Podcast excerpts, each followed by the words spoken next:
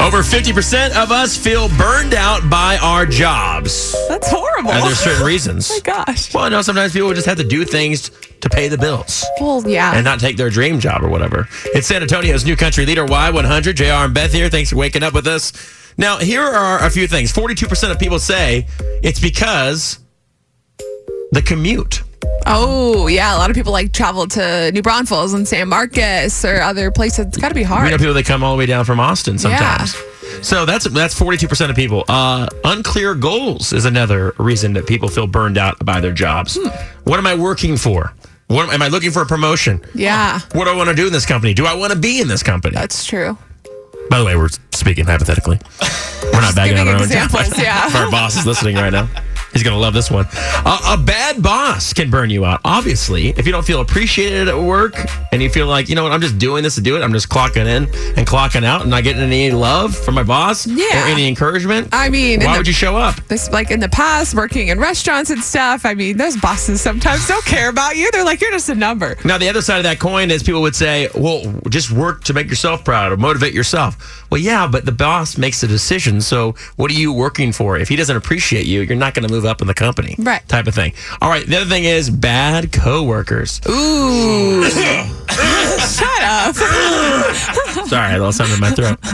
Yeah, I mean, if you're in a hostile environment, this is actually why I always say when you're in school, why not take an internship? It's the most important class you can take in school because you go there and you get to see how people interact in a business place. So, for instance, for us, intern at a radio station, right? Right. You did it, I did it, Yeah, you've you, done it, you figure out the vibe if it's somewhere you really want to spend the rest of your life. right and you go you go with people that have been doing it for 15 20 years and you Yeah. say is this person happy in life or are they miserable and you get really like the inside scoop. absolutely and so that kind of gives you a real insight of like if i did this for a living that's something you can't read in a book That's so true. internship for sure and if you're not in college go uh, you know work there for minimum wage or whatever and just see if they need help so you can see how people interact uh, and finally long hours that can be tough Ooh. Of some jobs require that but you can get burned out real quick if you That's are I think just- that's the number one.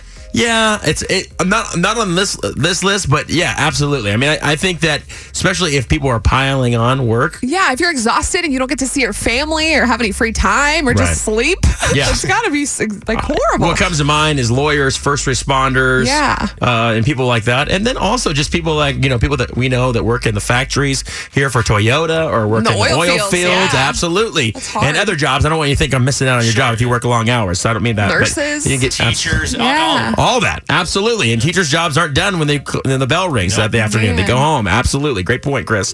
All right, so we want to know is what is it that burns you out at your job? And here's what we're gonna do: we're gonna turn this into a motivational thing. Yes. So you call us in, tell us what burns you out, and we're gonna turn it into a little motivation because Beth is a certified motivational speaker. yes, yes, I am. According to this show, can you get a certification for that? I don't know. Positive vibes. So we got to get a little motivational music. Now, Beth, like I Yeah. said, may be a certified motivational speaker.